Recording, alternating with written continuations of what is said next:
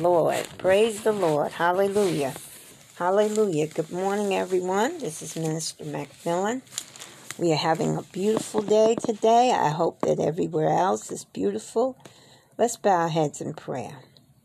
Dear Heavenly Father, we give you the praise and honor and glory. We thank you, Almighty God, for this day. We thank you, Lord Jesus, for waking us up in our right minds and right spirit. We ask, Almighty God, that you lead us in this word today, Father. We ask, Lord Jesus, that you use this word in our lives, that we will use it to direct the things that we do in our lives and that we will remember how to treat other people accordingly to your word. Father, we thank you for this word. We thank you for the guidance of this word. And Lord, we thank you most of all for your love and your grace and your mercy. Thank you, Father. This we pray in Jesus' name, Yeshua Mashiach. Amen. Amen. Okay, we're going to start um, with chapter 13 of Nehemiah, first verse. On that day, they read in the book of Moses in the audience of the people, and therein was found written that the Amorites and the Moabites should not come into the congregation of God forever. Okay, uh, before I go any further, I just want to mention we are going to cover uh, Nehemiah. And then after Nehemiah, I have a few things uh, that we will do today. Um, I have a segment today also for those of you who are gardening lovers like myself. And um, for those of you who have children, I have a little special something for you too as well. But first, we're going to cover the Word of God because that's the most important. So let's get right into this Word. Again, I'm going to read uh, verse 1. On that day, they read in the book of Moses in the audience of the people, and therein was found written that the Amorites and the Moabites should not come into the congregation of God forever, because they met not the children of Israel with bread, with water, but hired Balaam against them, and he should curse them. Howbeit our God turned the curse into a blessing. Now it came to pass, when they had heard the law, that they separated from Israel all the mixed multitude. And before this, Elishua the priest, having the oversight of the chamber of the house of our God, was, was allied unto Tobiah. And he had prepared for him a great chamber, where after time they laid the meat offering, the frankincense, and the vessels, and the tithes of the corn.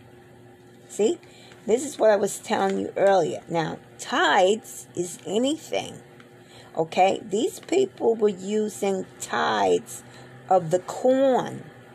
See, so you can tide food, you can tide anything. Okay, remember that. You can tide yourself time. Okay, uh, you can time uh, uh, lay a certain time aside to do a specific thing. Okay? You have to let the Lord know that you're doing this. But yes, tide can be anything.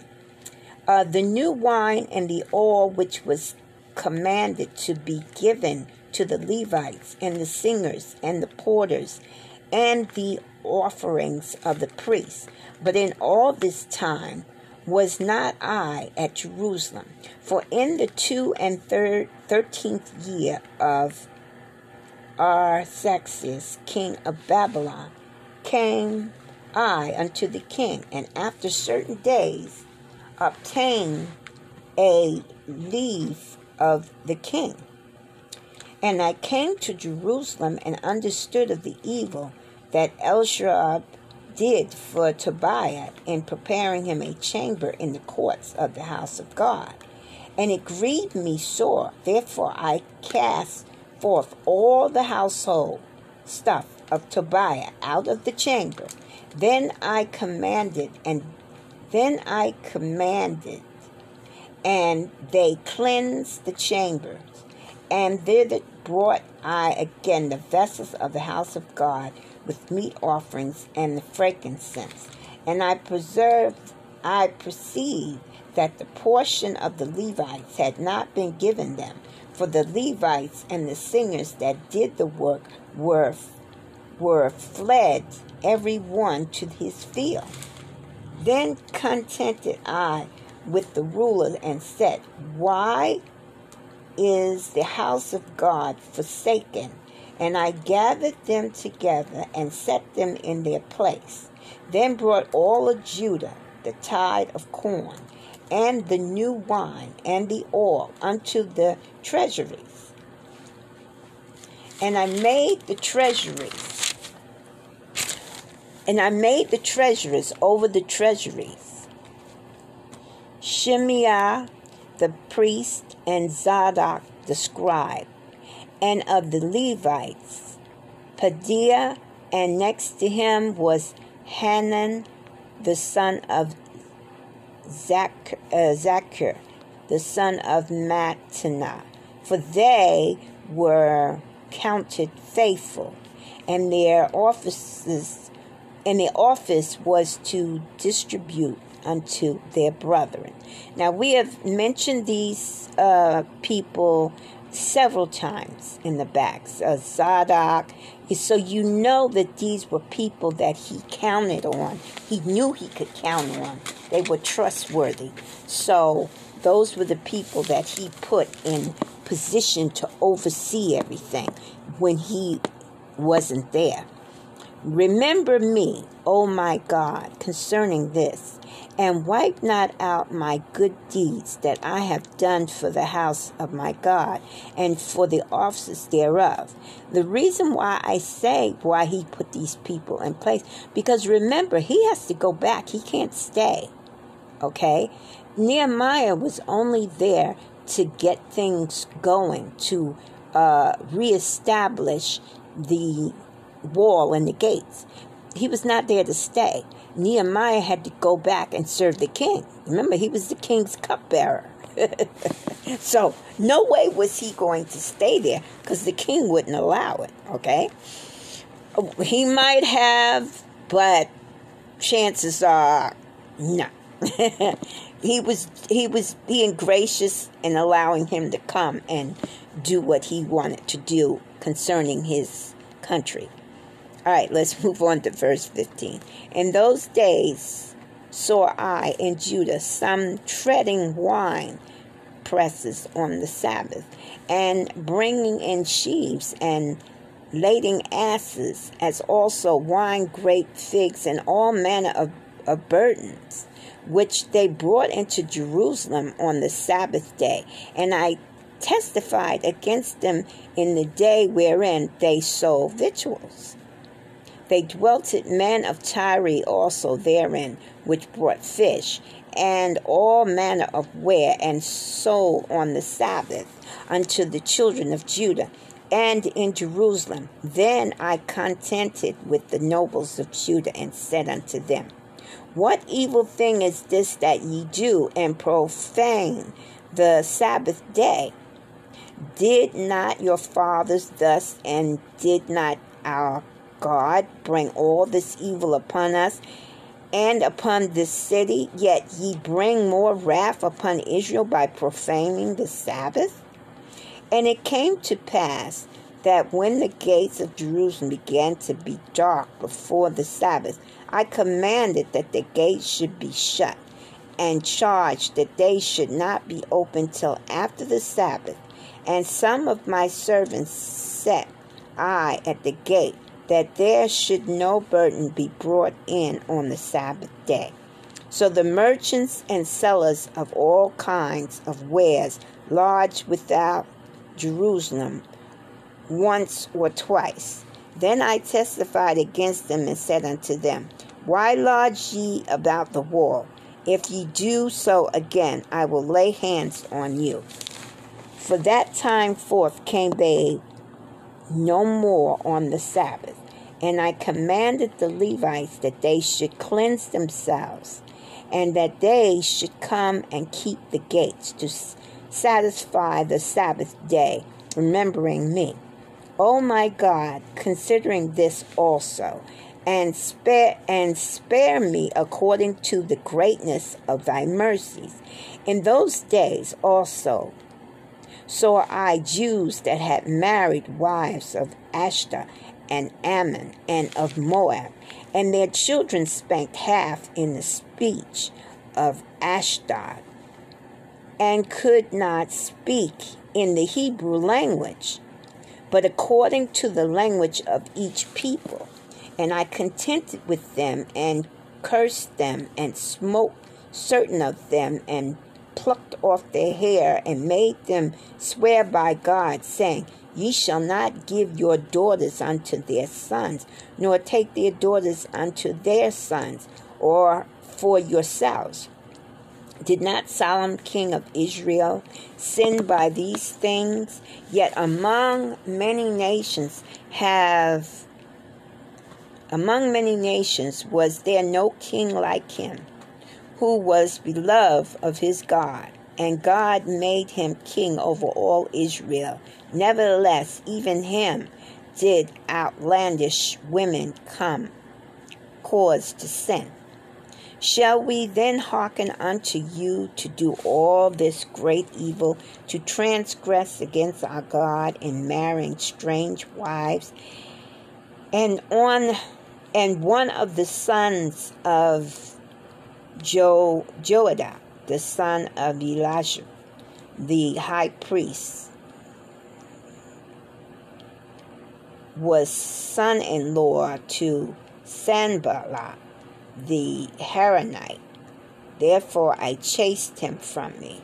Remember them, O my God, because they have defiled the priesthood and the covenant of the priesthood and of the Levites. Thus cleanse I them from all strangers, and appointed the wards of the priests and the Levites, every one in his business. And for the wood offerings, at times appointed, and for the fruit, and for the first fruits, remember me, O my God, for good. Okay. And that is the end of Hezekiah. Okay. So, we are going to, uh, we're going to uh, move on now to the story of Esther. Okay? Esther is also set in the time of Ezra and Nehemiah uh, because this is King. Uh, this is the same king. He's got a he's got a different name. I don't know why he's listed with several different names, but he is um, Ahasuerus is his name here, whereas uh, prior to that, his name was R RX. So, um, when I looked it up, which I did, you know, I, I found out they the family has uh, family members have the same names, and I was trying to figure out well which time was which, and you know who was this king, and that's when I found out that uh, Artaxerxes and Ahasuerus um, are the same king who Esther married. Okay, so we're going to move into this story right now. First chapter of Esther. Now it came to pass in the days of Ahasuerus, This is Ahasuerus, which reigned from India even unto Ethiopia. So he had quite a huge territory. Over 170 and 20 provinces.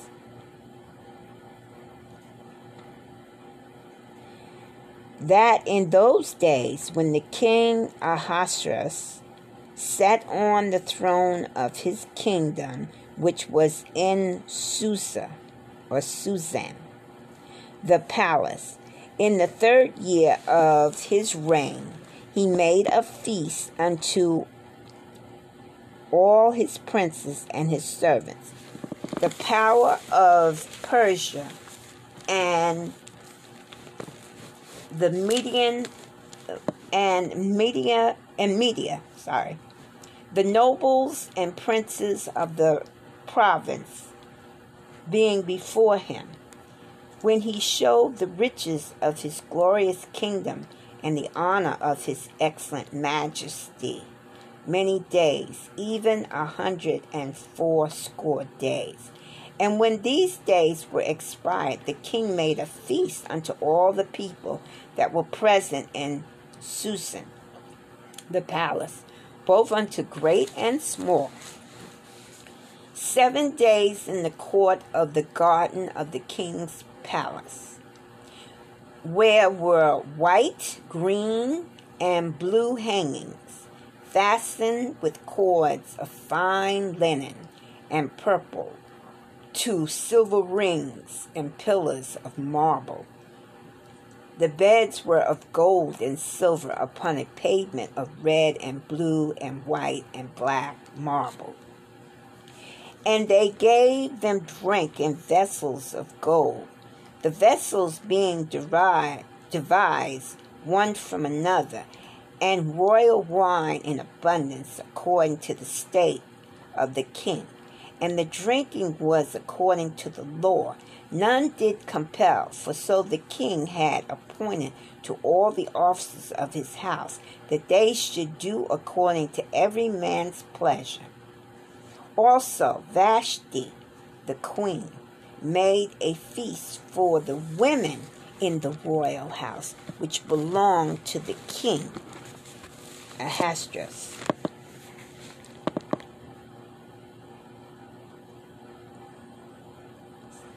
Ahasuerus. Ahasuerus. Okay. On the seventh day, when the heart of the king was merry with wine, he commanded Mehuman, Biztha, and Harbona, Bigtha, and Ab uh, and Abitha, Zithar, and Carcas, the seven chamberlains, that served in the presence of Ahasuerus. Ahasuerus. Ahasuerus. I am trying to get his name down. So he has A, which has the dash, and then uh, H A S, and the A is is uh, short A. So it's not A, it's A. So it's A, A, Ha, U, long U, long E, U, E, Russ, Ahasuerus, Ahasuerus. So that's how they have it broken down. Okay? Uh, so you hear me pronouncing his name. I'm trying to get his name right because we know him uh, in the movie, he has a name. And I just read another name, Artaxerxes, uh, which is close to the movie name. And now here in the Bible, he has another name. Okay, so I'm trying to make sure that I have this name properly. Okay, let's move to verse 11. To bring Vashti, the queen, before the king with the uh, crown royal to show the people and the princes her beauty, for she was fair to look on. But the queen Vashti refused to come at the king's commandments by his chamberlains. Before was the king very wroth, and his anger burned in him. Then the king said to the wise men, which knew the times, for so was the king's manner towards all that knew law and judgment. And the ne- and the next unto him was Carshena, Sethra, Sethra, and Atma, and Tarshish, and Mizra, M- Mirash, Marsena, and Muz, uh, Memuzkin, the seven princes of Persia and, and Media, which saw the king's face, uh, and which sat the first in the king in the kingdom. So around him are these princes, and they're looking at him and they see that he's not happy with what transpired. And Mimukin, Mimukan, Mimukan, uh, answered before the king and the prince and the prince.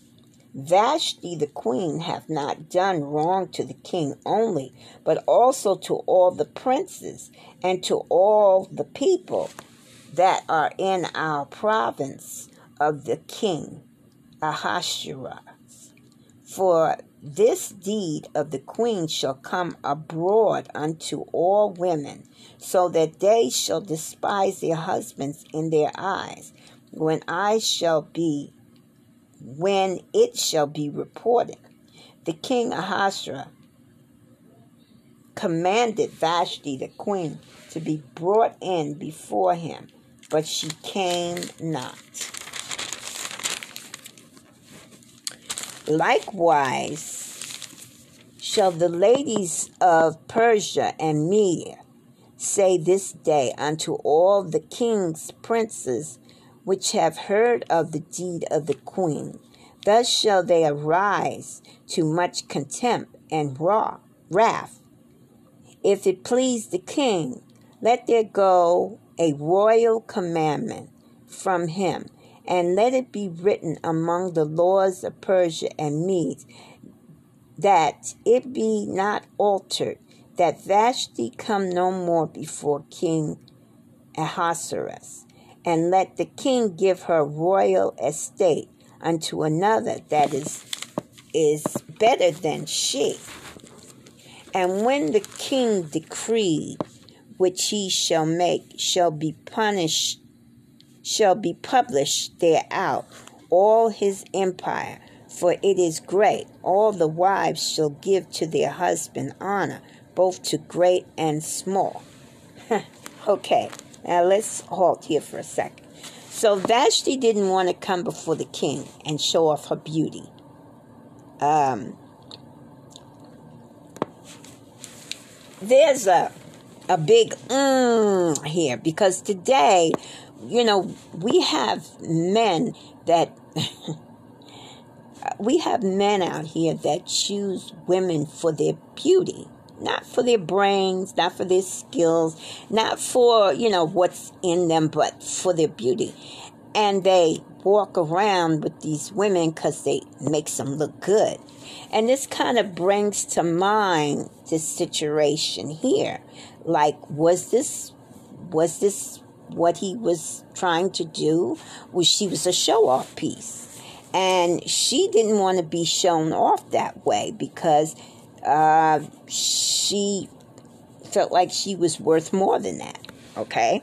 Um, now, this is from a woman's point of view. Okay? Uh, from the male's point of view and from the point of view of this story, um, because she's his wife, um, this is part of her duty. This is what they're saying, okay? And she didn't do her duty as a wife, and so she was being disobedient. And she could have probably um, handled it a little bit different. Um, you know, there's ways of going around that. She could have probably said, I'm not really feeling well.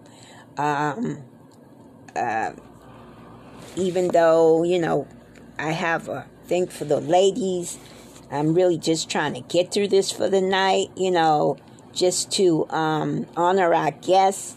But I'm really not feeling well coming before the the the men because I don't even look my best at this time. I'm not feeling that great.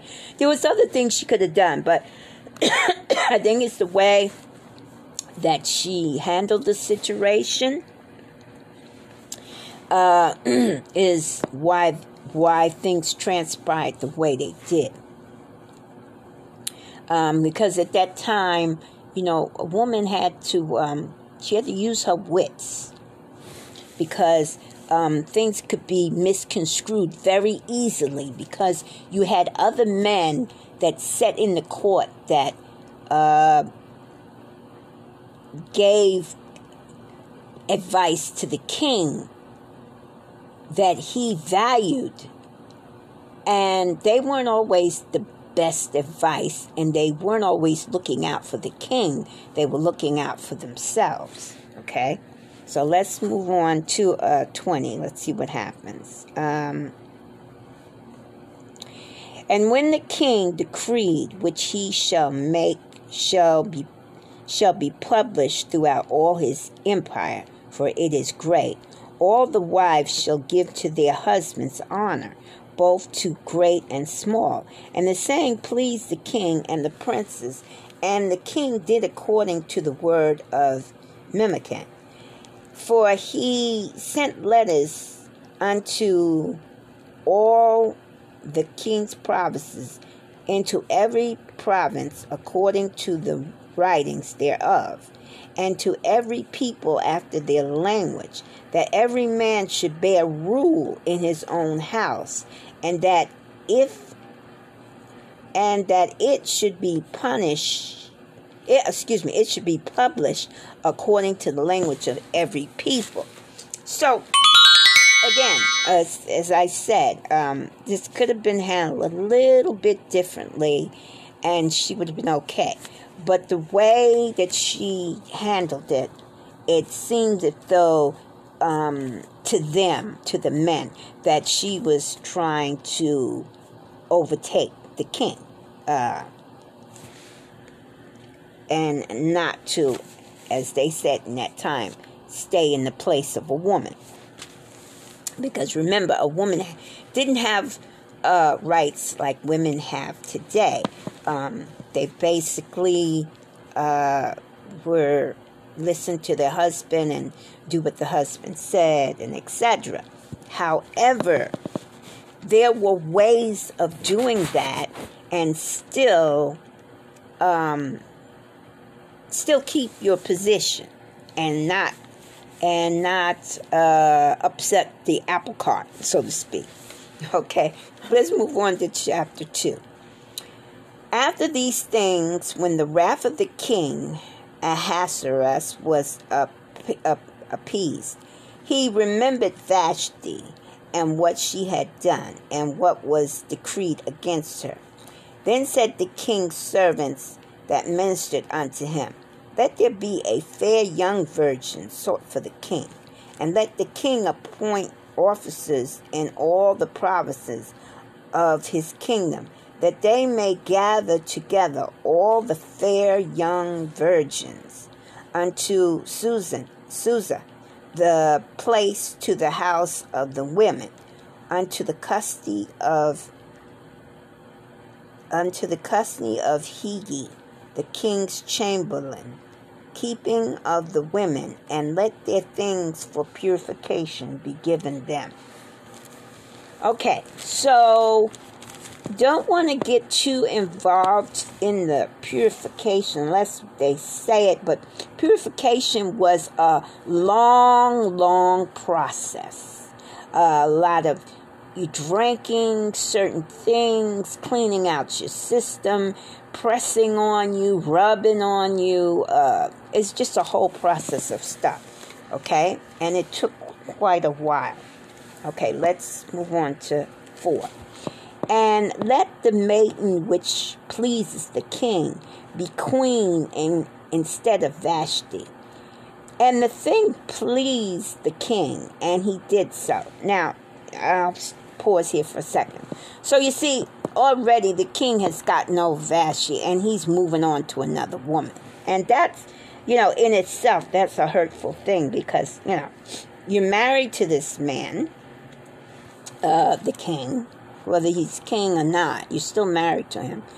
And it's like, uh, you know, you, one wrong thing and you're shoved out the door. Well, we don't know if it was one wrong thing. It might have been more than one wrong thing, but from what we can see, okay. so, so let's let's move on and see what transpires.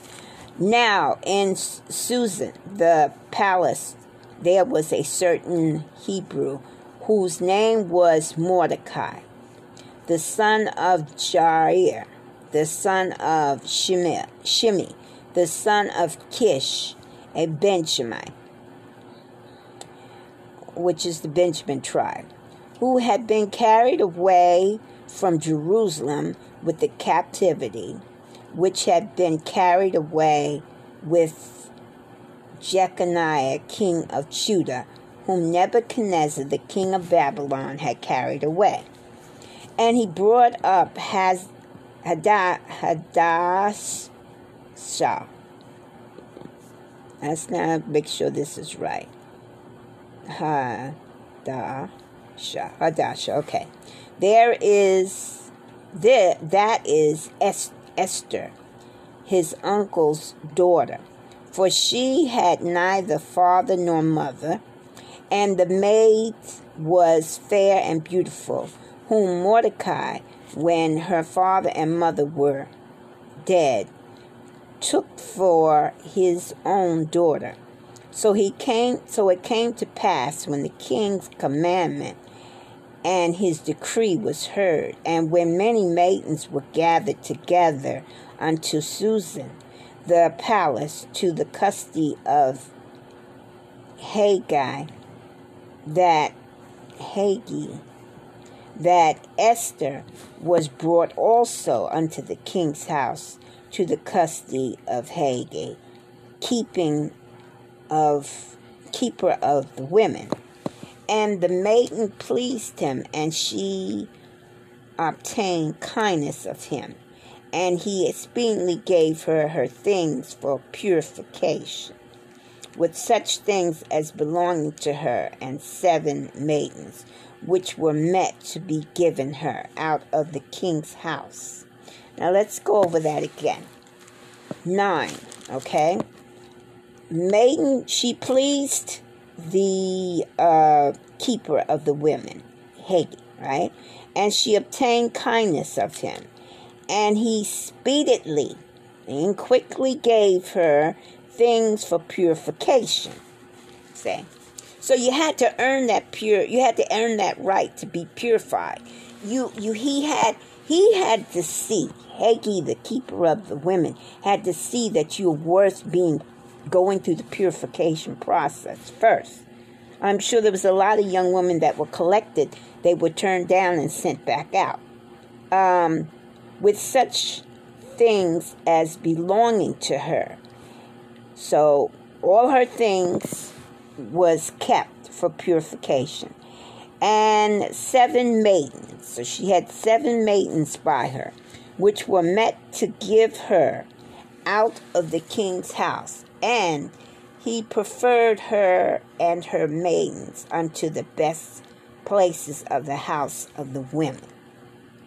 So he liked her so much, she got extra privileges to go other places that other women did not go, that were also up for purification. Um, Esther had not showed her people nor her kindred, for Mordecai had charged her that she should not show it. And Mordecai walked every day before the court of the women's house to know how Esther did and what should become of her.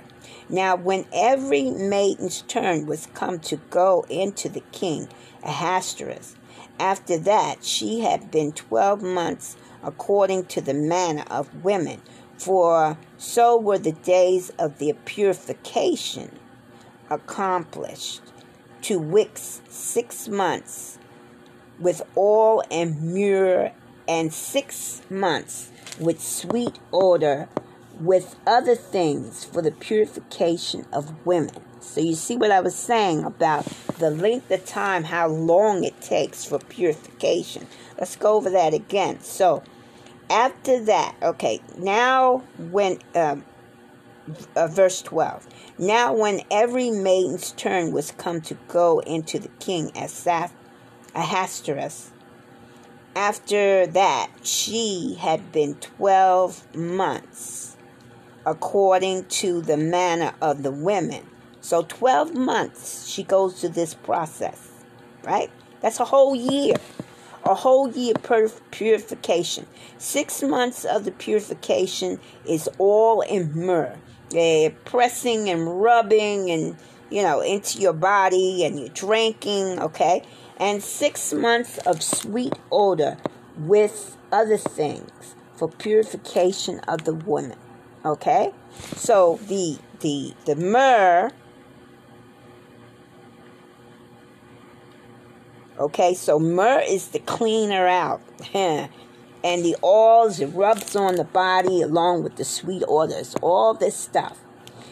Then thus came every maid unto the king whatsoever she desired was given her to go with her out of the house of the women unto the king's house.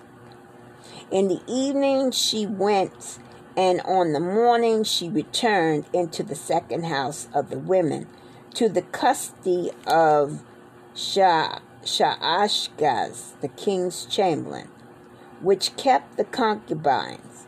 She came in unto the king no more, except the king delight in her, and that she were called by name. So, they didn't leave, they became concubines. So, whenever the king wanted to have a fling, uh, he would go and get him one of the concubines. Okay? All right, let's move on. Now, when the turn of Esther, the daughter of Abihail, the uncle of Mordecai, who had taken her from his daughter, for his daughter, was come to go in unto the king, she required nothing but what Haggai, the king's chamberlain, the keeper of the women, appointed. And Esther obtained favor in the sight of all them that looked unto, upon her. So Esther was taken unto King Ahasuerus, unto his house, royal in tenth month, which is the month of Tebeth, in the seventh year of his reign. And the king loved Esther above all the women, and she obtained grace and favor in his sight more than all the virgins, so that he set the royal crown upon her head and made her queen instead of Vashti. Then the king made a great feast unto all his princes and his servants, even Esther's feast and he made a release to the province and gave gifts according to the state of the king.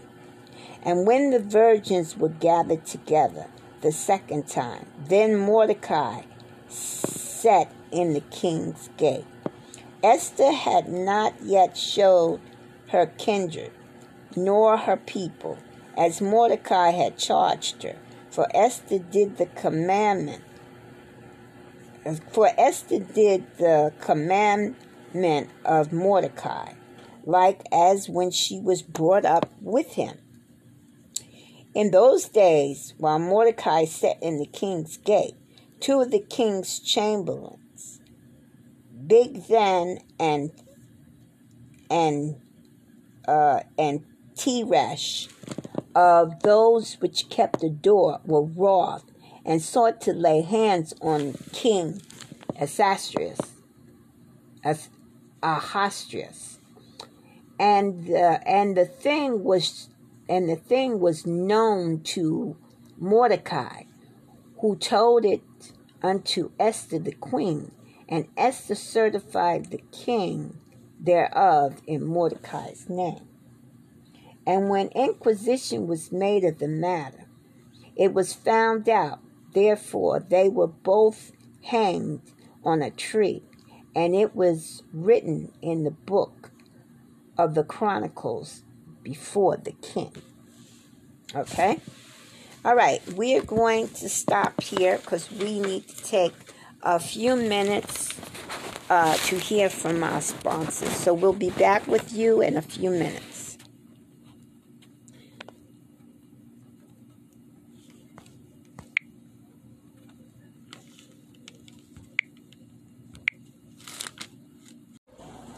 Hello, everyone. This is Minister McMahon. Um, would you like your own show or program? Perhaps you'd like uh, to give an opinion on something or share to explain something to someone. Well, you can do all these things, but you need a channel, right? Well, why not try Anchor Podcasting? Now, Anchor has unlimited hosting, uh, they have automatic distribution, they have performance tools, they even have major listening apps. Okay? And audio and recording, right? Well, these are great tools to have when you're trying to get a program or a show or you just want something to discuss with your audience, right? So give Anchor Podcast a try and see if you don't agree. Anchor Podcasting.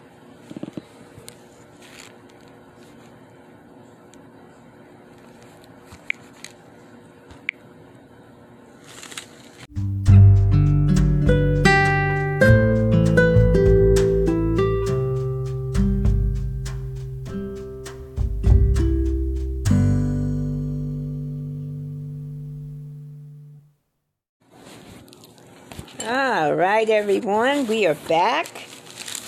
Thank you for being patient and waiting for us to return. Now, let's get right into chapter 3. Okay? This is chapter 3, Esther. First verse. After these things did King Ahasuerus promote Haman, the son of Hammedatha the Agagite, and advanced him and set his seat above all the princes that were with him. And all the king's servants that were in the king's gate bowed and re- revered him. For the king had so commanded concerning him. But Mordecai bowed not, nor did he nor did he reverence him.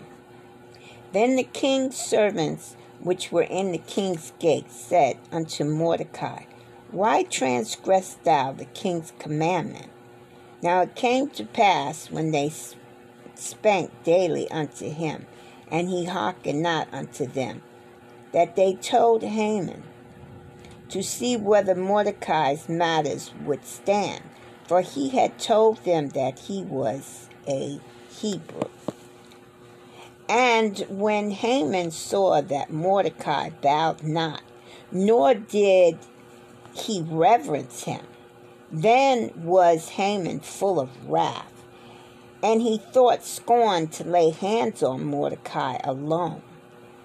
For they had showed him the people of Mordecai, wherefore Haman sought to destroy all the Hebrews that were throughout the whole kingdom of Ahasuerus, even the people of Mordecai. In the first month, that is the month of Nisan, in the twelfth year of King Ahasuerus, they cast Pur, Pur, that is the lot, before Haman from day to day and from month to month from month to month until the twelfth month, that is the month of Adar. And Haman said unto King Ahasuerus, There is a certain people scattered abroad, and despised among the people in all the provinces of thy kingdom. And their laws are diverse from all people. Neither keep they the king's laws thereof. It is not for the king's benefit to suffer them. If it pleases the king, let it be written that they may be destroyed, and I will pay 10,000 talents of silver to the hands of those that have the charge of the business to bring it unto the king's treasures. And the king took his ring from his hand and gave it unto Haman, the son of Hammedatha, an Agagite, the, the Hebrew enemy. The Hebrew's enemy. And the king said unto Haman, The silver is given to thee, the people also to do with them as it seeth good to thee. Then were the king's scribes called on the thirteenth day of the month, and there was written, according to all that Haman had commanded unto the king's lieutenants and to the governors that were over every province, and to the rulers of every people of every province, according to the writings thereof, and to every people after the language, in the name of King Ahasuerus was it written and sealed with the king's ring. And the letters were sent by post into all the king's provinces to destroy and kill and to cause to perish all Hebrews, both young, old, little children, and women, in one day, even upon the thirteenth day of the twelfth month, which is the month Adar, and to take the spoil of them for a prey. The copy of the writings for a commandment to be given in every province was published unto all people, that they should be ready against that day. The posts went out, being hastened by the king's commandment, and the decree was given in Shusha, the, pla- the palace, and the king and Haman sat down to drink. But the city Susa was perplexed. When, chapter 4, when Mordecai perceived all that was done, Mordecai rent his clothes and put on sackcloth with ashes and went out into the midst of the city and cried with a loud and bitter cry. Just just came even before the king's gate, for none might enter into the king's gate clothed with sackcloth. And in every province, now let's read that again. Mordecai went out to the courts and sat down in sackcloth. Now, two, it says, and came even before the king's gate. For none might enter into the king's gate clothed with sackcloth. so he was really upset. He was in the king's gate, okay? And in every province, with whithersoever the king commanded and his decree came, there was great mourning among the Hebrews, and fasting, and weeping, and wailing, and many laid in sackcloth and ashes.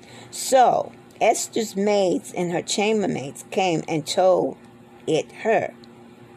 Then was the queen exceedingly grieved, and she sent raiment to clothe Mordecai, and to take away his sackcloth from him, but he received it not. Then called Esther for Hatasha, one of the king's chamberlains whom he had appointed to attend upon her, and gave him a commandment to Mordecai to know what it was and why it was. And Hatach and Hatach went forth to Mordecai unto the street of the city, which was before the king's gate. And Mordecai told him of all that had happened unto him, and of the sum of the money that Haman had promised to pay to the king's treasuries for the Hebrews to destroy them. Also, he gave him the copy of the writing of the decree that was given by Shushan to destroy them and to show it unto Esther and to declare it unto her and to charge her that she should go in unto the king to make supplication unto him and to make request before him for her people. And Hathach came and told Esther the words of Mordecai. And again Esther spake unto Hathach and gave him commandments unto Mordecai. All the king's servants and people of the king's provinces do know that whosoever, whether man or woman, shall come unto the king into the inner court, who is not called, there is one law of his to put him to death, except such to whom the king shall hold out the golden scepter, that he may live. But I have not been called to come in unto the king these thirty days. And they told to Mordecai Esther's words. Then Mordecai commanded to answer Esther Think not with thyself that thou shalt escape in the king's house more than all the Hebrews. For if thou altogether holdest thy peace at this time, then shall their enlargement and deliverance arise to the Hebrews from another place. But thou and thy father's house shall be destroyed. And who knoweth whether thou art come to the kingdom for such a time as this? Then Esther bade them return to Mordecai this answer Go gather together all the Hebrews that are present in Shushan, and fast ye for me, and neither eat nor drink three days, nights, or days I also and my maidens will fast likewise, and so will I go into the king, which is not according to the law. And if I perish, I perish.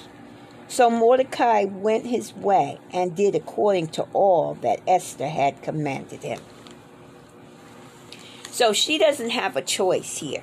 If she doesn't say something, she will die right along with everybody else because the king is not you've seen how he reacts when he's with the other princes see uh, that's why Vashti's not there. So imagine him finding out after he's written this decree that his own wife is a Hebrew. Well, he's going to want to save face, as the Japanese say. He's going to want to save his face. And so he's going to put her away, okay? Even though he loves her. So, she has to address the situation and she has to address it in such a way that she wins his heart. So let's see what happens. Chapter 5. Now it came to pass on the third day It came to pass on the third day that Esther put on her royal appeal and stood in the inner court of the king's house, over against the king's house. And the king sat upon his royal throne in the royal house, over against the gate of the house. And it was so, when the king saw Esther, the queen standing in the court, that she obtained favor in his sight. And the king held out to Esther the golden scepter that was in his hand. So Esther drew near and touched the top of the scepter. Then said the king unto her, What wilt thou, Queen Esther, and what is thy request? It shall be even given thee to half of the kingdom. And Esther answered, If it seems good unto the king, let the king and Haman come this day unto the banquet that I have prepared for him. Then the king said, Cause Haman to make haste, that he may do as Esther hath said. So the king and Haman came to the banquet that Esther had prepared. And the king said unto Esther at the banquet of wine, What is thy petition? And it shall be granted thee. And what is thy request? Even to the half of the kingdom, it shall be performed. Then answered Esther and said, My petition and my quest is, if I have found favor in thy sight of the king, and if it pleases the king to grant my petition, and to perform my request, let the king and Haman come to the banquet that I shall prepare for them, and I will do tomorrow as the king hath said. Then went Haman forth that day joyful, and with a glad heart. But when Haman saw Mordecai in the king's gate, that he stood not up nor moved for him, he was full of indignation against Mordecai. Nevertheless, Haman refrained himself, and when he came home, he sent and called for his friends and Zeresh, his wife. Zeresh, Zeresh, his wife. And Haman told them of the glory of his riches and the multitude of his children and all the things wherein the king had promoted him and how he had advanced him above the princes and the servants of the king. Haman said, Moreover, yea, Esther the queen did let no man come in with the king unto the banquet that she had prepared but myself. Hmm but myself. And tomorrow am I invited unto her also with the king. Yet all this availeth me nothing, as long as I see Mordecai the Hebrew sitting at the king's gate. Then said Zeresh, his wife, and all his friends unto him, let a gallows be made of fifty cubits high, and tomorrow speak thou unto the king, that Mordecai may be hung thereon. Then go thou in merrily with the king unto the banquet. And the things and the thing pleased Haman, and he caused the gallows to be made. Chapter six. He's now see he is just rocking in his glory. He's just enjoying this. He, you know, he thinks he has done well. There is no well in harming someone else. That's the first thing. Uh, he was very crafty in utilizing his hatred towards the Hebrews um, to get the king to write a decree against them to kill them. For what? Because you don't like them? That reminds you of some things happening today, doesn't it? There are people here who don't like other people, who want to kill them, who wants to uh, get rid of them altogether because they don't feel like they're worth anything. They don't do nothing. They don't like the way they look. They don't like their skin color. They don't like their religion. They don't like who their family is, etc., etc. Okay? And so this is the same thing. It's these people are Hamans. Okay? So you have to watch out for the Hamans because they're out there and they have not learned that that is not the right way to go, that everybody is different and not everybody can be the same. And everybody doesn't have the same. Everybody is trying to get what they can get for themselves to live a better life. All right? Okay, so let's move on to chapter 6. On that night could not the king sleep, and he commanded to bring the book of records of the chronicles, and they were read before the king. And it was found written that Mordecai had told told of Big and Tish, Tirash, two of the king's chamberlains, the keepers of the door, who sought to lay hands on the king Ahasuerus and the king said, What honor and dignity have been done to Mordecai for this? Then said the king's servant that ministered unto him, There is nothing done for him. And the king said, Who is in the court? Now Haman was come into the outer court of the king's house to speak unto the king to hang Mordecai on the gallows that he had prepared for him. And the king's servant said unto him, Behold, Haman standeth in the court. And the king said, Let him come in. So Haman came in, and the king said unto him, What shall be done unto the man whom the king delighteth to honor? Now Haman thought in his heart, To whom would the king delight to do honor more than to myself? And Haman answered the king, For the man whom the king delighteth to honor, let the royal appeal be brought, which the king useth to wear, and the horse that the king rideth upon, and the crown royal which is set upon his head. And let this appeal and horse be delivered to the hand of the one of the king's most noble princes, that they may array the man withal whom the king delighteth to honor, and bring him on horseback through the through the streets of the city, and proclaim before him, Thus saith it be done to the king whom to the man whom the king delighteth to honor. Then the king said to Haman, Make haste and take the, appa- the apparel and the horse, as thou hast said, and do even so to Mordecai the Hebrew, that sitteth at the king's gate.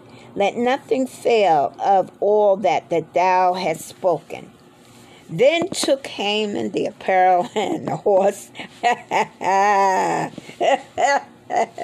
That's hilarious, isn't it? That's funny. See what happens? When you try to do things to people, it turns back for the good of them. And where are you at? Now you in a now you in worse than you were at the beginning. All right, let's move on. Verse 11.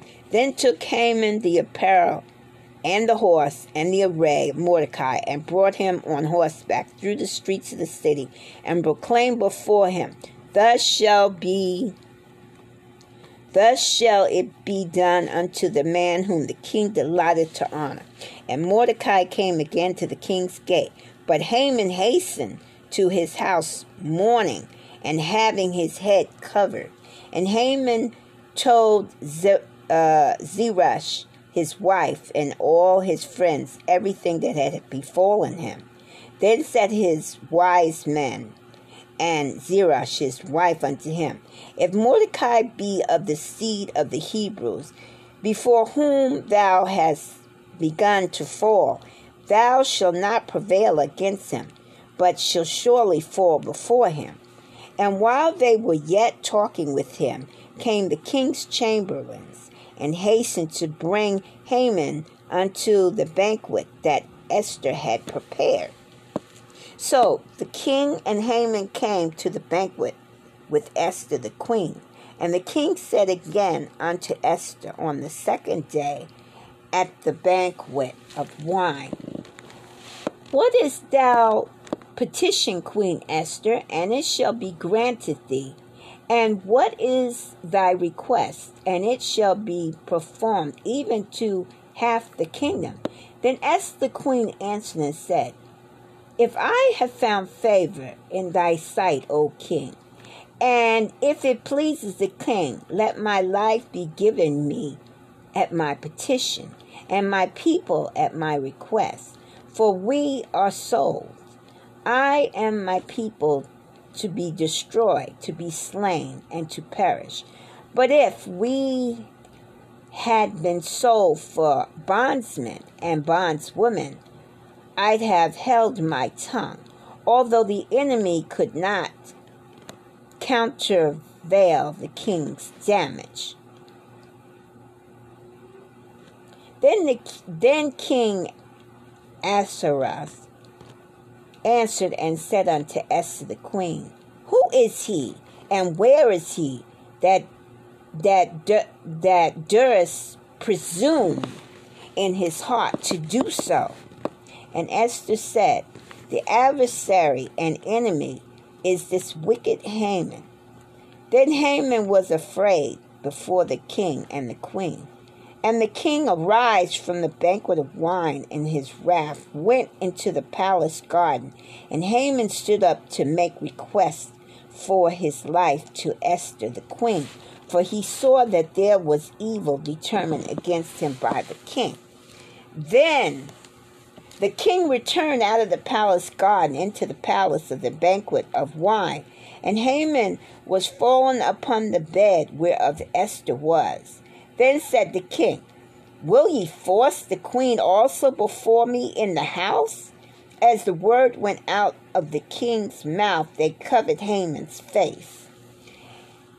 And Harbonah, one of the chamberlains, said before the king, Behold, also the gallows fifty cubit high, which Haman hath made for Mordecai, who had spoken good for the king, standeth in the house of Haman. Then the king said, Hang him thereon. So they hung Haman on the gallows that he had prepared for Mordecai. Then was king's wrath pacified. Mm, mm, mm. So you see, bad turns out to be bad for you. When you set up to hurt somebody else, know that it's going to come back and bite you like it did with Haman. Okay, let's move on with uh, chapter 8. Okay, there's not much more to the story of Esther. So let's move on. We have chapter 8. On that day did the king Ahasuerus give the house of Haman, the Hebrews' enemy, unto Esther the queen. And Mordecai came before the king, for Esther had told what he was unto her. And the king took off his ring, which he had taken from Haman, and gave it unto Mordecai. And Esther set Mordecai over the house of Haman. And Esther spake yet again before the king, and fell down at his feet, and besought him with tears to put away the mischief of Haman the Agagite, and his devices that he had devised against the Hebrews. Then the king held out the golden scepter towards Esther. So Esther rose and stood before the king and said, If it pleases the king, and if I have found favor in his sight, and the thing seem right before the king, and I be pleased in his eyes, let it be written to revise the letter devised by Haman, the son of Hammedatha the Agagite, which he wrote to destroy the Hebrews which are in all the king's provinces. For how can I endure to see the evil that shall come unto my people? Or how can I endure to see the destruction of my kindred? Then the king Ahasuerus said unto Esther the queen, and to Mordecai the Hebrew, Behold, I have given Esther the house of Haman, and him they have hanged upon the gallows because he laid his hand upon the Hebrews. Write ye also for the Hebrews as is like in you in the king's name, and seal it with the king's ring. For the writings which is written in the king's name and sealed with the king's ring may no man revise. Then were the king's scribes called at that time in the third month that is the month of Sivan, on the third and twentieth day thereof. And it was written according to all that Mordecai commanded unto the Jews and to the lieutenants and the deputies and rulers of the provinces which are from India unto Ethiopia, a hundred and twenty and seven provinces, unto every province according to the writings thereof, and unto every people after this language, and to the Jews according to their writings and according to their languages. And he wrote in the king Ahasuerus' name and sealed it with the king's ring, and sent letters by post on horseback, and riders on mules and camels, and young dromedaries. Whenever the king granted the Hebrews which were in every city to gather themselves together and to stand for their life, to destroy, to slay, and to cause to perish all the power of the people in the provinces that would assault them, both little ones and women, and to take the spoil of them for a prey. Upon one day in all the province of King Ahasuerus, namely upon the thirteenth day of the twelfth month, which is the month Adar. The copy of the writing for the commandment to be given in every province was published unto all the people, and that the Jews should be readily against that day to avenge themselves on their enemies. So the posts that rode upon the mules and camels went out, beginning hasting and pressing on by the king's commandments, and the decrees was given at Sh- at Shushan the palace. And Mordecai went out from the presence of the king in the royal appeal of the blue and white, and with a great crown of gold, and with a garment of fine linen and purple. And the city of Shushan rejoiced and was glad. The Jews, the Hebrews, excuse me, the Hebrews had light and gladness and joy and honor. And in every province, in every city, wheresoever the king commanded and his decree came, the Hebrews had joy and gladness, a feast and a good day, and many of the people of the land became Hebrews, for the fear of the Hebrews fell upon them. Now, now in the twentieth month, chapter 9, verse 1. Now in the twentieth month, that is the month of Adar, on the thirteenth day of the same, when the king's commandment and his decree drew near to be put in execution, in the day that the enemies of the Jews hoped to have power over them. Though it was turned to the contrary, that the Hebrews had rule over them that hated them. The Hebrews gathered themselves together in their cities throughout all the provinces of the king of Ahasuerus, Ahasuerus to lay hand on such as sought their hurt. And no man could withstand them, for the fear of them fell upon all the people. And all the rulers of the provinces, and the lieutenants, and the deputies, the officers of the kings, helped the Hebrews because the fear of Mordecai fell upon them.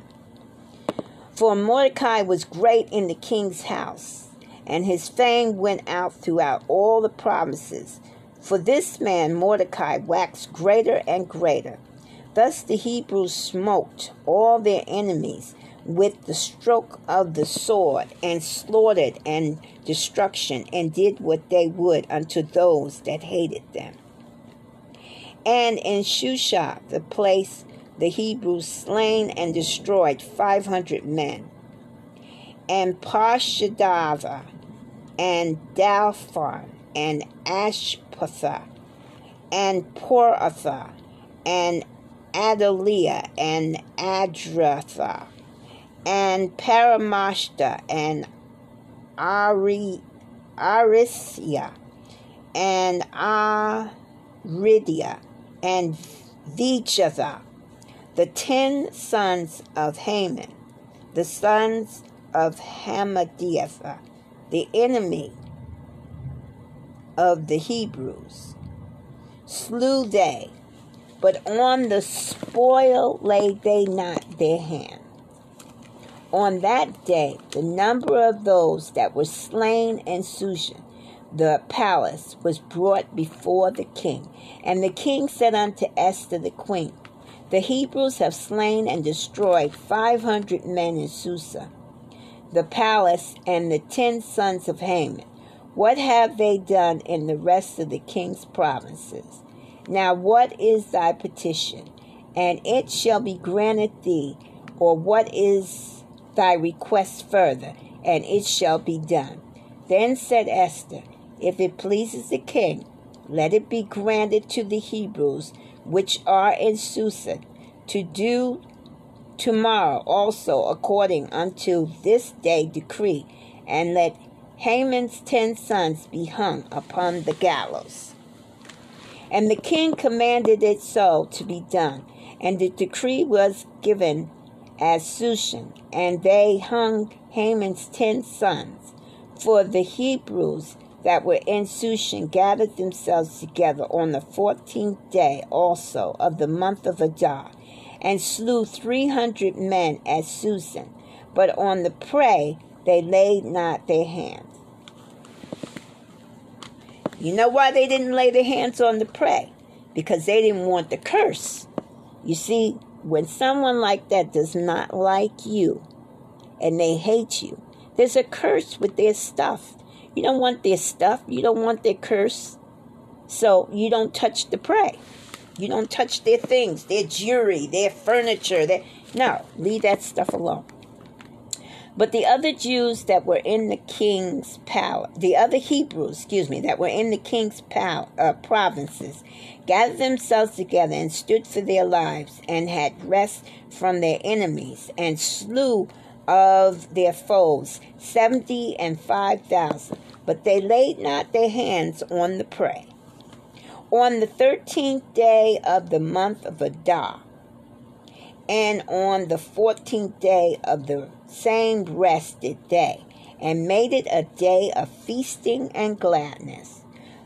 But the Hebrews that were at Shushan assembled themselves on the thirteenth day thereof, and in the fourteenth thereof, and in the fifteenth day the same. They rested and made it a day of feasting and gladness. Therefore, the Hebrews of the villages that dwelt in the unwalled towns made the fourteenth day of the month Adar a day of gladness and feasting, and a good day, and ascending portion one to another. And Mordecai wrote these things and sent letters unto all the Hebrews that were in all the provinces of the king of Assuerus, of As, Ashar, Ahasuerus, both nigh and both nigh and far, to establish this among establish this among thee. They should keep the fourteenth day of the month of Adar and the fifteenth day the same yearly, as the days wherein the Hebrews rest from their enemies, and the month which was turned unto them for sorrow to joy and from morning unto the good day, that they should make them day of feasting and joy, and of sending portion one to another, and gifts to the poor. And the Hebrews undertook to do as they had begun, and as Mordecai had written unto them. Because Haman, the son of Hammedatha an Agagite, the enemy of all the Jews, had devised against the had devised against the Hebrews to destroy them and had cast Pur, that is the lot to consume them and to destroy them but when Esther came before the king he commanded by letters that his wicked device which he devised against the Hebrews should return upon his own head and that he and his sons should be hung on the gallows. Wherefore they call these days Purim, after the name of Pur. Therefore, all the words of this letter and of that which they had seen concerning this matter, and which had come unto them, the Jews ordained and took upon them, and ordered their seed, and upon all such as join. Um, um, I lost my place. Let's reread 27. The Hebrews ordained and took upon them, and upon their seed, and upon all such as joined themselves unto them, so as it should not fail that they uh, not fail so that they would keep these two days according to their writings and according to the appointed time every year. And that these days should be remembered and kept throughout every generation, every family, every province, and every city, and that these days of Purim should not fail from among the Hebrews, nor the memorial of them perish from their seed. Okay, people. So here's another holiday. Purim. now, this isn't the high holy days, but this is before Passover. And yes, it should really be a time of remembrance because we still have Hamans today. And we need to reflect upon that and celebrate the Hamans that we have gotten rid of, okay? Through our God. Then Esther, the queen, then Esther, the queen, the daughter of Ahabij, Ahabihal, Ahabihal, and Mordecai, the Hebrew, wrote with all authority to confirm the second letter of Purim.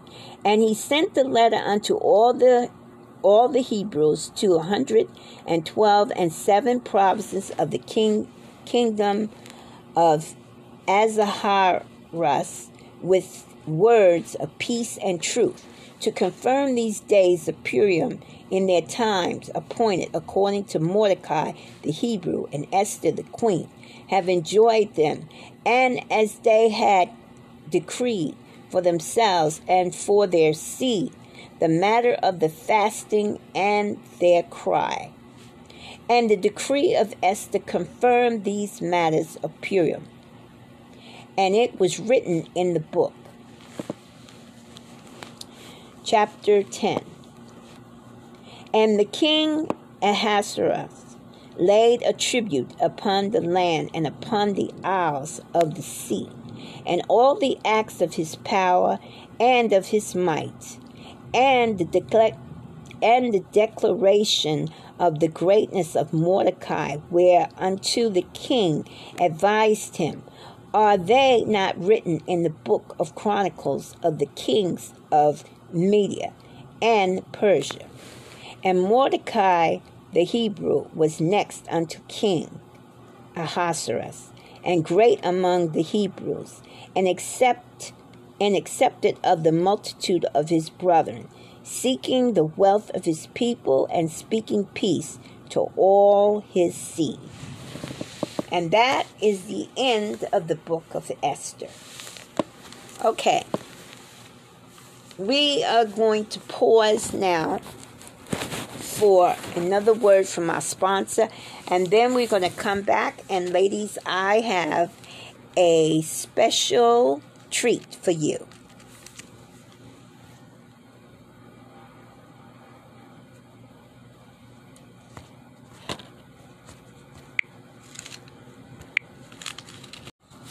Okay, everyone, we're back. All right, so for you ladies who are into gardening like I am, I have a special for you. Now, many of you, we have talked about, uh, we have talked about doing a garden. And today I have a little something special for those of you who are into the gardening.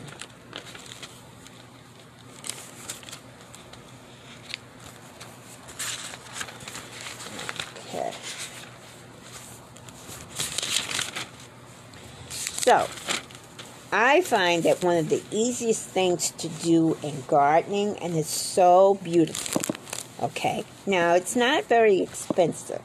You can go out with your kids and have a lot of fun and collect rocks, or you can spend the money and go to the store and get rocks. That's, I mean, it's up to you which way you want to do it. Uh, the same thing with the sand. If you're near a place where you can get sand, you can go get the sand yourself. If not, you can purchase the sand at uh, you know any of the hardware stores. Okay. All right. So you want to pick your spot in your garden. Now, uh, some people use uh, spots where there's a lot of water collecting, which is a great idea because it kind of helps in that area to keep it dry. And so a lot of people will put rock gardens there because it'll drain off.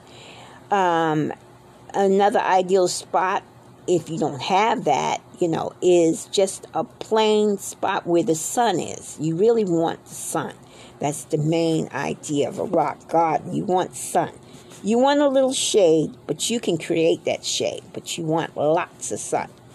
Okay? So, um, you want to mix your soil. Uh, your soil mixture should be like a half a loam to a fourth of leaves and grasslings, uh, uh, grass, you know, leaves and grass mixed together, um, and one uh, fourth of, of sand. You want to get not too soft a sand, you know, kind of coarse sand if you can. And then you're going to thoroughly mix that together in the spot that you're going to make your rock garden. Now, choosing your plants, uh, you want them to go according to your soil mixture, okay? Usually perennials are great, okay, for that kind of thing. Um, you want to pick the shape of your rock garden, like a circle or a square, or a circle with a square in it, or a circle with a triangle in it, or maybe you just want a triangle or a rectangle. But you lay all this out on a piece of paper how you want your garden to be and where you're going to put your rocks and your bushes and your plants. And then you transfer to your garden. Okay? But make sure the place that you transfer to, there's lots of sunlight and there's lots of air circulating in that area. Now, uh, some of the plants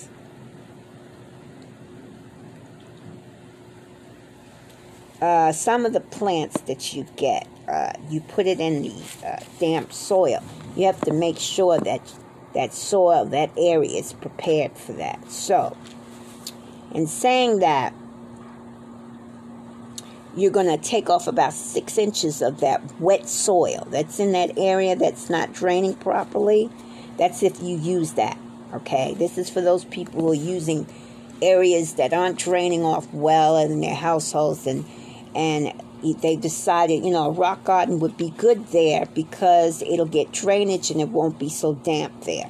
So you're to take off about two inches of the soil uh, off of that area and put it to a side because you can use that soil later on.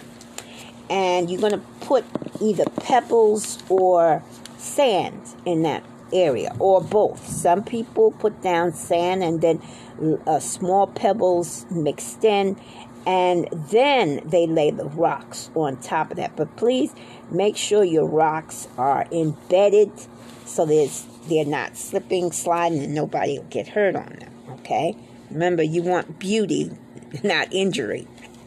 Okay? Um, now, your back foliage, where you're going to get your shade from, uh, is usually tall bushes and plants. Um, are good uh, Calaniums, uh, Caroliniums are also good. Kalmias, uh, Kalmia la, la, let me see if I'm pronouncing this right.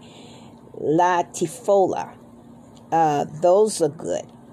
Okay, they bring in a lot of needed shade and they also kind of uh, pep up the colors of the other plants that's around them.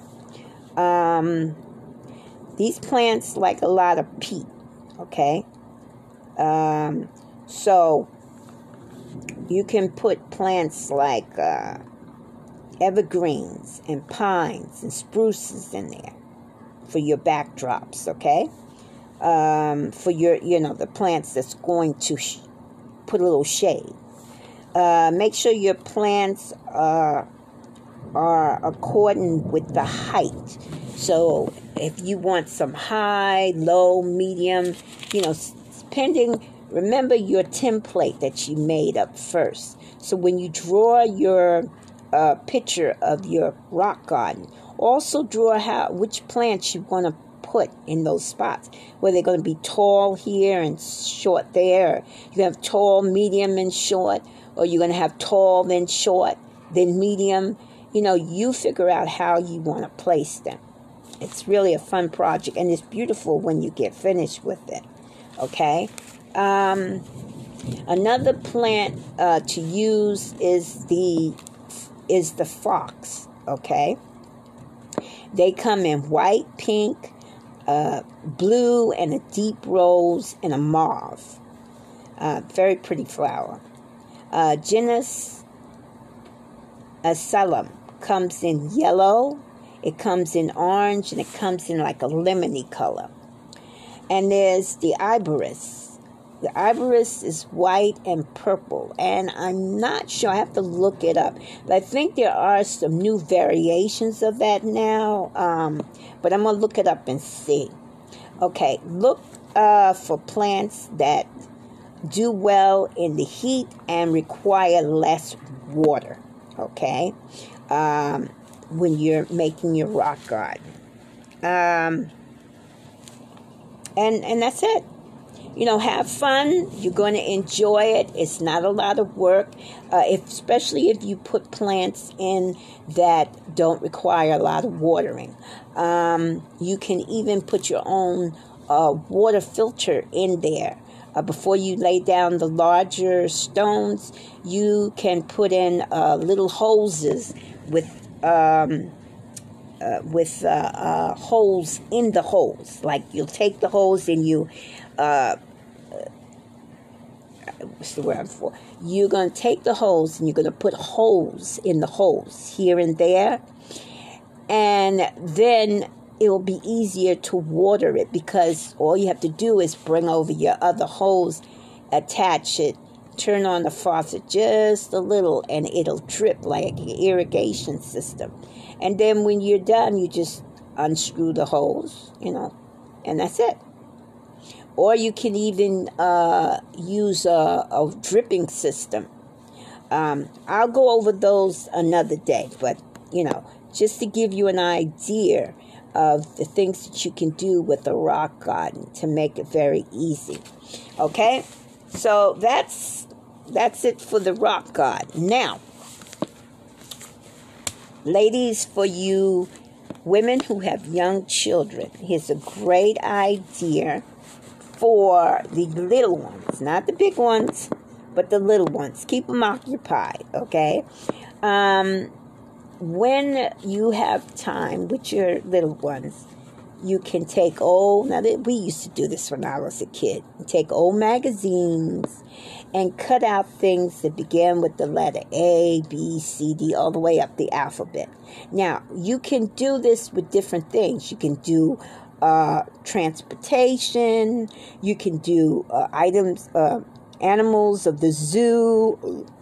Uh, you can do clothing items, what, whatever, whatever floats your boat. Okay, and then um, you put them in a box, kind of like a game, and you have the child um, pull out. You you have the child pull out. Um, one of these pieces and they have to tell you what else begins with that letter or what else uh, do you know of begins uh, with the item that they see before them what else can like if it's clothing what other kind of clothing is there? Um, oh if it's a dress what well what goes with that dress?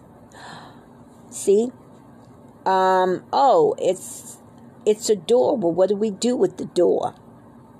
And have them describe what they do with the door. great, interesting conversation pieces and a great game that little ones will like. They can have time with mommy, and still, they love to cut, they love to paste, and they like to an- they like to answer questions. so this is a great game for them, um, and doesn't take a lot of time. So that's it for today. That's our program for the day, everyone. I hope that was in uh, very enjoying. The story of Esther uh, is one that we should always keep in mind. It's very important because there are Malachi's all over the world. We need to keep our eyes, uh, not Malachi, excuse me. They're Hamans. yeah, there are there are there are there there are Malachi's too. Yes, but there are Hamans all over the world who really um, their understanding is is not like everybody else's. They uh, feel like that they're justified in their thoughts and what they're doing. They think it's right, and it's far, far, far, far, far to the left. And you know, everyone is entitled to their opinion but at the same time, not when not when it infringes on someone's personal being. Okay? And so Hamans tend to infringe on other people's being and their rights. So let's keep in mind the Hamans of today. Okay? All right, everyone. Let's bow our heads in prayer. Dear Heavenly Father, we thank you, Lord, for this word. We thank you, Lord Jesus, for edifying us in this word and helping us to understand and utilizing these things in our lives and seeing them, Lord. Father, let us see the Hamans of this world and not be taken in by them and not be used by them. Lord, we thank you, Almighty God. We thank you, Lord Jesus, for this word. We thank you for looking out for us, for being gracious and loving and understanding. We thank you, Almighty God, for your love, for your mercy, and being so gracious upon us, Lord. Thank you, Father. Thank you. In Jesus' name, Yeshua Mashiach. Amen. Okay, everyone, this is our program for today. This is Minister McMillian. Thank you for joining us today. We appreciate your tuning in. Please feel free to tune in tomorrow. We will be heading up a new chapter. Tomorrow we'll be going, excuse me, we'll be going into a new book. As you've noticed, we came out of the book of Esther. We are now done with that, and we are going to move on in, excuse me, into the book of uh, Job which is a book. oh, I have so much to say in Job. Okay, so we will get right into Job tomorrow. Um, those of you who would like to come on our program, uh, you can reach me at anchor.fm, L I N D A dash M C M I L L I A N 9. For those of you who would like to contact me through email, my email is mcmillian75 gmail.com. And for those of you who would like to sponsor us or who would like to donate, thank you we're thanking you in advance. Uh, we appreciate your donations and your sponsorship. And we ask that you continue to donate and sponsor us. Thank you so much. Um, for those of you who uh, would like to comment or anything, please drop me an email. We'd like to know how well we're doing. If there's any topic you would like us to touch on, as you can see, we are steadily expanding each day. We have something new planned for each day. Um, not only just the Word of God, which is very important, it's most important, but also to help the young ladies and men out there to make their lives a little bit easier. Um, some new things that we've come across, and of course, some old things, you know. So please contact us. Let us know how we're doing. And if you have any advice or anything you would like to say or add in our program, please drop me a line at anchor.fm, L-I-N-D-A, Linda, dash, M-C-M-I-L-L-I-A-N, McMillian, 9. And I will definitely get back to you. And if not, then hit me up on my email, which is mcmillian75 at gmail.com. Okay? All right, everyone. Thank you for joining us today. God bless and good night.